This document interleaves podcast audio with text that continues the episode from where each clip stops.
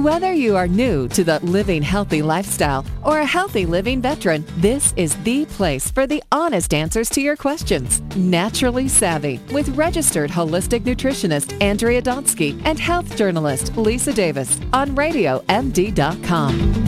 I'm Lisa Davis along with Andrea Donsky. Make January Veganuary. I love that. I love play on words. Well, what we're talking about here is something that is going on in the UK, but we want it to go on everywhere, where you take January and you say, hey, I want to see what it's like to be a vegan. Well, we have got Clea Grady here.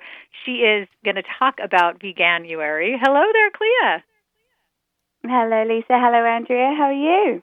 We're good. It's so great to have you on the show. Now, I understand that you became a vegetarian, uh, or you've been one since the age of 12. Tell us how that evolved, and then yeah. how you went from that to becoming a vegan, and then we'll jump into Veganuary. Okay. Um, yeah, so as you said, I've been vegetarian since 12 years old. Um, I, I live in the UK, so I don't know if you guys can, can tell, but um, my accent's a bit muddled up because originally I come from New Zealand. So oh, um, I heard the New Zealand in there. Beautiful. well, it's a country that's very, very much a, like a farming country. Uh, people eat a lot of uh, a lot of meat, um, and obviously a lot of dairy, a lot of eggs.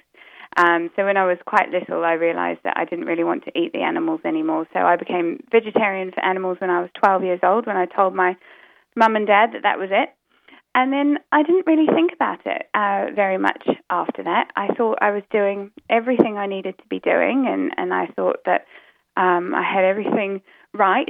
And then suddenly one day, a couple of years ago, an advert popped up on my Facebook page that said, um, Everyone is going vegan this January. Do you want to join them?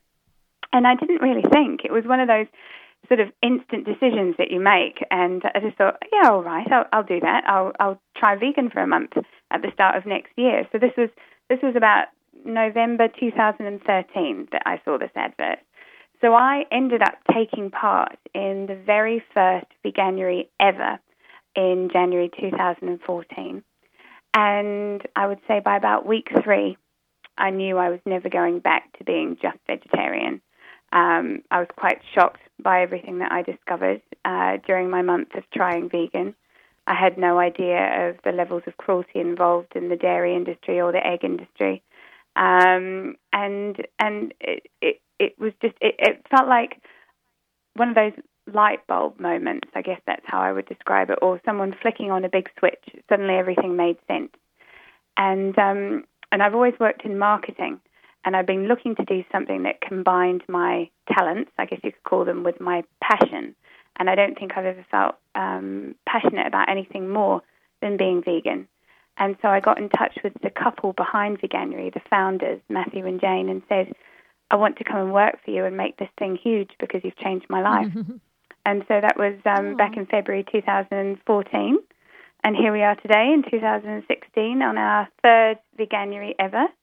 And we have, awesome. uh, the latest count is we have 23,000 people from across the world taking part in trying vegan with us this month. That's awesome. So it's kind of like Movember, right? It becomes one of those things in that month that people know, and maybe it'll come into the schools and it'll, you know, blossom into yeah. hopefully this beautiful thing. I think that's great. So how do you know how many people are partaking? Do they sign up on your website? How do they become involved if they want to learn more about it? Good question. Yeah, we encourage people to sign up at our website, veganuary.com. Um, and we ask uh, a few questions at that time, like where they are, uh, whether they're male or female, uh, a rough idea of their age, and mm-hmm. obviously what their current diet is. So whether they're omnivore, pescatarian, vegetarian, or vegan. We do have some people who have recently become vegan taking part as well. Um, and so we get those statistics off the people that have actually gone to the website and signed up to veganuary.com. And the reason we encourage people to do that is we effectively hold your hand all the way through it. So we send you daily support emails um, that that sort of you start getting them from about the beginning of December, but they are daily from just after Christmas. So they take you all through that period between Christmas and New Year, so you know what to stock in your kitchen cupboards and your fridge, and how to read labels, and what sort of uh, foods you need to replace. And we send out meal plans and all that sort of thing. And then we stay in touch throughout the month of January basically sending you bite-sized nuggets of information and recipes every day just to make it as easy and as fun as possible. Oh, I love that. That makes so much sense. It's so nice when you can mm-hmm. make something super accessible. You know, I want to commend you on you know, calling up this organization and saying, "Hey, this has changed my life. I have such a passion. I want to be part of it." I think that is so nice that you were able to do that. I'm also curious when you said you had big changes in how you felt taking out the dairy and the eggs. Talk to us about that.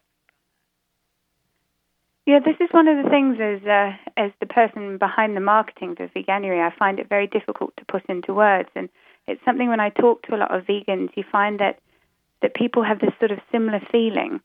Um, I would describe it personally as, as a sort of a lifting of guilt, maybe, mm-hmm. and a sense of freedom that suddenly you're living life according to your to your values. Um, it was quite for me when I when I tried vegan back in 2014. It was a, it was quite an emotional month.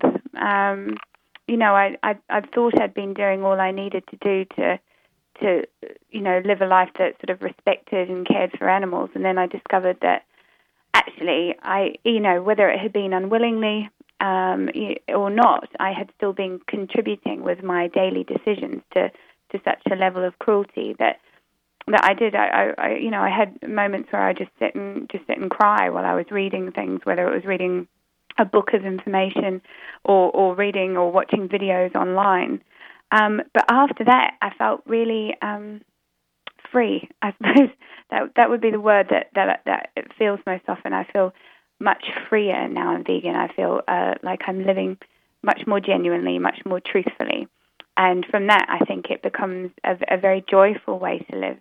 Um, and and you start hopefully um, that that joyfulness kind of shines through and, and who you are and, and how you live and what you do and and hopefully that attracts more people to, to wanting to try it and wanting to find out how good it is for themselves. Well, you have such a lovely spirit. I mean, just listening to you talk, and again, I, I really admire the passion. Now, I'm assuming that some of these people stay vegan, and I think even if they go back to eating some meat, they're they have more of an awareness. They might look. For, I know it's still meat, but I'm thinking if they look for the grass fed, or they they try to cut yeah. back, or they just add more plants to their lives. I mean, I think whatever you can do to add have more plants, you know, plant based diet is fantastic. Or or do you think some people see it as an all or nothing? I think there's there's definitely a mixture. There's a there's reasons people sign up. I mean, I think perhaps people that are signing up because of health reasons, they might just be wanting to have a sort of detox, as it were, after the the Christmas Thanksgiving period where they might have overindulged in in food and drink. Um, they may not see it as something that's long term. They just might want to kickstart the year in a positive way, and that's fantastic. I mean, like you say, you know, worst case scenario when you take part in Veganuary you just might discover some new stuff that you hadn't ever eaten before, or some new recipes that you'd never even thought of making, or you might just suddenly realize that actually you prefer a plant milk like almond milk in your tea or coffee, and and that's fabulous, and we completely commend that and applaud that. Um, at the end of each uh, January, we do actually send out a survey to all our participants so we try and gather as much information from them about how they found their experience and what they're going on to do. So we do know how many people choose to stay vegan at the end of the month, if that's something you want me to tell you about. Oh yeah, well we we're out of time today, but you'll have to. We'd love. Oh, do you just have a number for last year? How many people stayed vegan? Fifty-one percent. Wow. Oh wow, fifty-one percent. Yeah, well, we do. We, we really do. We really do try and look after people and support them and, and make it fun and make it as easy as possible. Well, thank you, Clea. It's very inform- very amazing information. You can learn more at veganuary.com. You can also follow them on Twitter at We Are Veganuary. I'm Andrea Donsky along with Lisa Davis. This is Naturally Savvy Radio on Radio MD. Like us on Facebook and follow us on Twitter at Your Radio MD and at Naturally Savvy. Thanks for listening, everyone, and try out Veganuary. Stay well.